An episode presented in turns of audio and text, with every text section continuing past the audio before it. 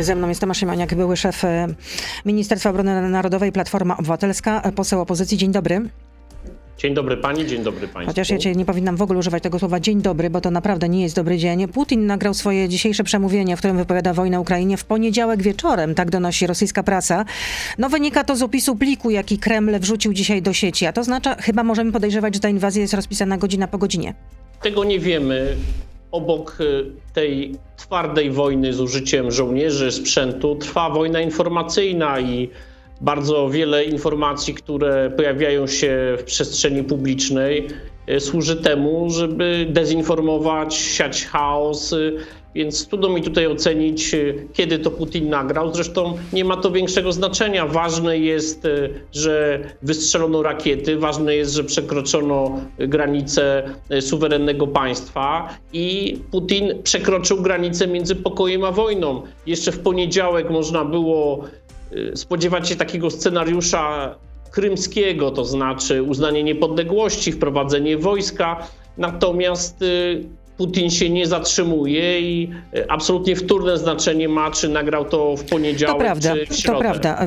Godzinę temu rozmawiałam z wiceministrem spraw zagranicznych Pawłem Jabłońskim i Paweł Jabłoński mówił, że z informacji wywiadów natowskich wynika, że w najbliższych godzinach przewidywany jest scenariusz dalszej eskalacji, który zakłada kolejne ataki rakietowe Rosji, bombardowanie miast, przesuwanie się kolumn wojska w kierunku głównych miast Ukrainy.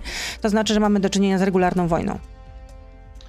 No z pewnością mamy do czynienia z regularną wojną i nie ma takiego środka, którego wobec Ukrainy Putin nie jest gotów użyć.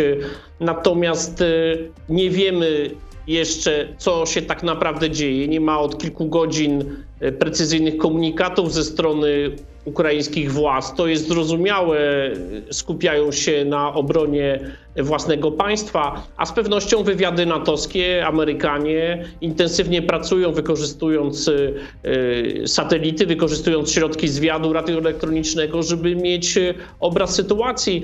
I y, to nie jest moment na konferencje prasowe, jakieś prezentacje, to jest moment twardej konfrontacji, więc ja tutaj nie oczekuję, że będziemy nagle wszystko wiedzieli. Dziś najważniejsze jest powstrzymanie Putina, uniknięcie ofiar i na tym skupiają się wszyscy, sama Ukraina i wszyscy, którzy jej dobrze życzą. Pytanie, czy można powstrzymać Putina? Pan powiedział, że, że Putin właściwie przekroczył ten Rubikon. W takim razie, czy można go powstrzymać? Te, czy te sankcje drastyczne, drakońskie, jak zapo- jakie zapowiada Unia Europejska, mogą go powstrzymać? Czy też po Uważam, prostu, że, że może po, po prostu Władimir Putin się już z tym pogodził, że na przykład Nord Stream dwa to jest sprawa zamknięta, koniec, kropka? Uważam, że sankcjami jest tak, że nie są w stanie powstrzymać Putina w krótkim okresie, w ciągu najbliższych dni czy może tygodni.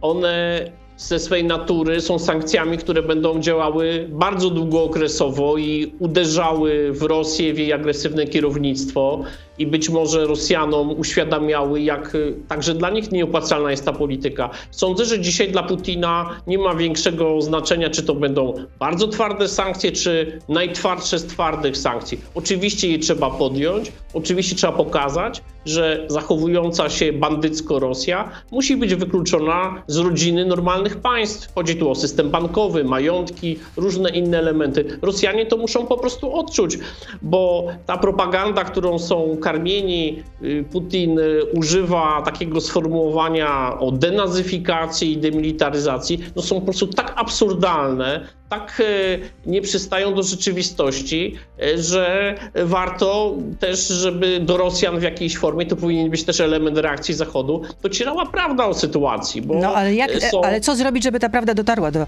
do Rosjan? Wiadomo, że tam po prostu propaganda jest na bardzo wysokim poziomie. Jeśli w ogóle można tak użyć takiego sformułowania. W czasie zimnej wojny potrafił Zachód docierać, było Radio Swoboda, Radio Wolna Europa, były różne formy. Dziś w czasach internetu, mimo że on podlega tutaj rozmaitym ograniczeniom w państwach niedemokratycznych, to musi być taka długofalowa ofensywa, w której Rosjanie zorientują się prędzej czy później, że są oszukiwani przez swoje kierownictwo, że ich wysiłek, ich praca, ich podatki idą na militarne przedsięwzięcia, że bliskie im narody, takie jak Ukraińcy, padają ofiarą ich agresji i jakichś absurdalnych żądań. Więc w długim okresie Zachód ma ogromną siłę i z pewnością tę konfrontację wygra. Natomiast długi okres to są być może lata życia zwykłych ludzi, których ta sytuacja no, skazuje na śmierć, być może wygnanie, pozbawienie dorobku życiowego. Jest to absolutnie dramatyczna sytuacja, której nikt w Europie w trzeciej dekadzie dwudziestego pierwszego wieku się nie spodziewał. Nawet te działania sprzed kilku dni wyglądały na próbę zastraszenia, wykorzystania tej ogromnej zgromadzonej siły, tych stu pięćdziesięciu tysięcy żołnierzy, a nie na groźby ich użycia. A dziś mamy do czynienia co najmniej z wystrzeliwanymi pociskami rakietowymi w obiekty ukraińskiej infrastruktury. Nie wiemy nic o ofiarach, nie wiemy nic o rannych, natomiast no, z pewnością to się dzieje. Pierwsze informacje o rannych, o, o ofiarach już są. Ukraińcy poprosili Ankarę, zablokujcie rosyjskie okręty wojenne. Pytanie, czy Turcja rzeczywiście odpowie pozytywnie na ten apel. Turcja to też no członek NATO. We wszystkich stolicach, zwłaszcza europejskich, czy w Turcji, która no, ma część europejską, jest członkiem NATO, trwają narady, trwają spotkania, posiedzenia, przywódcy rozmawiają z szefami służb, ze swoimi wojskowymi i będą tutaj dobierać reakcje. Trudno powiedzieć, co zrobi Turcja. Turcja próbowała jakiś czas temu budować swoje własne relacje z Rosją, trochę obok NATO, trochę wbrew Amerykanom. Natomiast ta sytuacja, z którą mamy do czynienia, jak sądzę, jest dla nikogo w Europie, nikogo w NATO nie jest po prostu akceptowalna, bo jedno państwo odmawia prawa istnienia drugiemu państwu. Przecież Rosja otrzymuje stosunki z Ukrainą, przecież to, co mówił Putin w poniedziałek, odmawiając Ukrainie prawa do samostanowienia, do w ogóle bytu państwowego, no pokazało, że a komu jutro Putin? Może też komuś odmówić, tak? Może powiedzieć, że jakieś państwo, no to też nie ma prawa no, nasze funkcjonować. Bez, nasze bezpieczeństwo też może być zagrożone i o tym też mówił wiceminister spraw zagranicznych. Polska domaga się uruchomienia artykułu czwartego traktatu waszyngtońskiego. Co to oznacza w praktyce? W praktyce to oznacza to, że Rada Północnoatlantycka, czyli to jest najwyższa władza w sojuszu, ona tak na co dzień jest na szczeblu ambasadorów, którzy urzędują w Brukseli.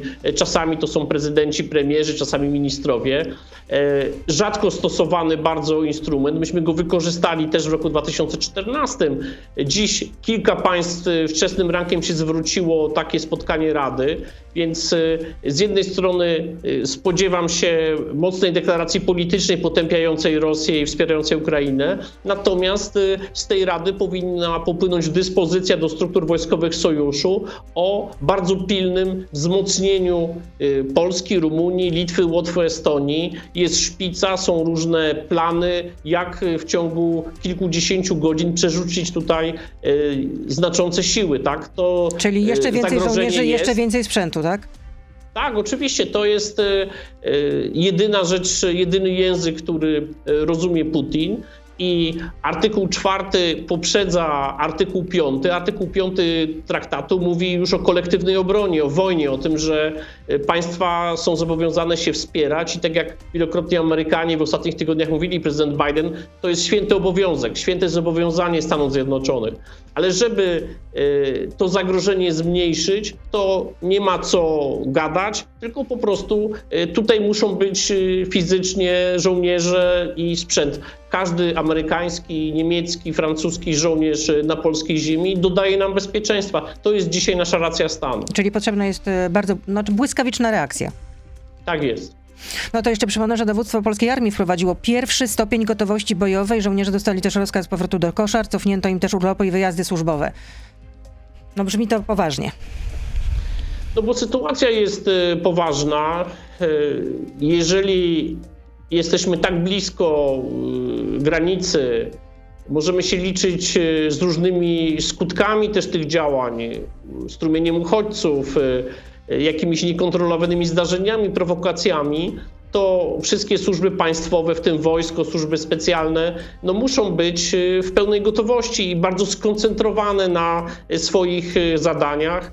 Też Wojsko Polskie jest gospodarzem dla sojuszników. Ono odpowiada przecież za to, żeby mieli gdzie stacjonować, mieli jak funkcjonować, byli zaopatrzeni. Więc dla mnie to jest zrozumiały ruch, żeby po prostu być jak najlepiej przygotowany. Tak? To jeszcze tylko przypomnę, że w B P N trwa zwołana przez prezydenta Dudę narada z premierem, z ministrami, z dowódcami wojskowymi. Czekamy na efekty.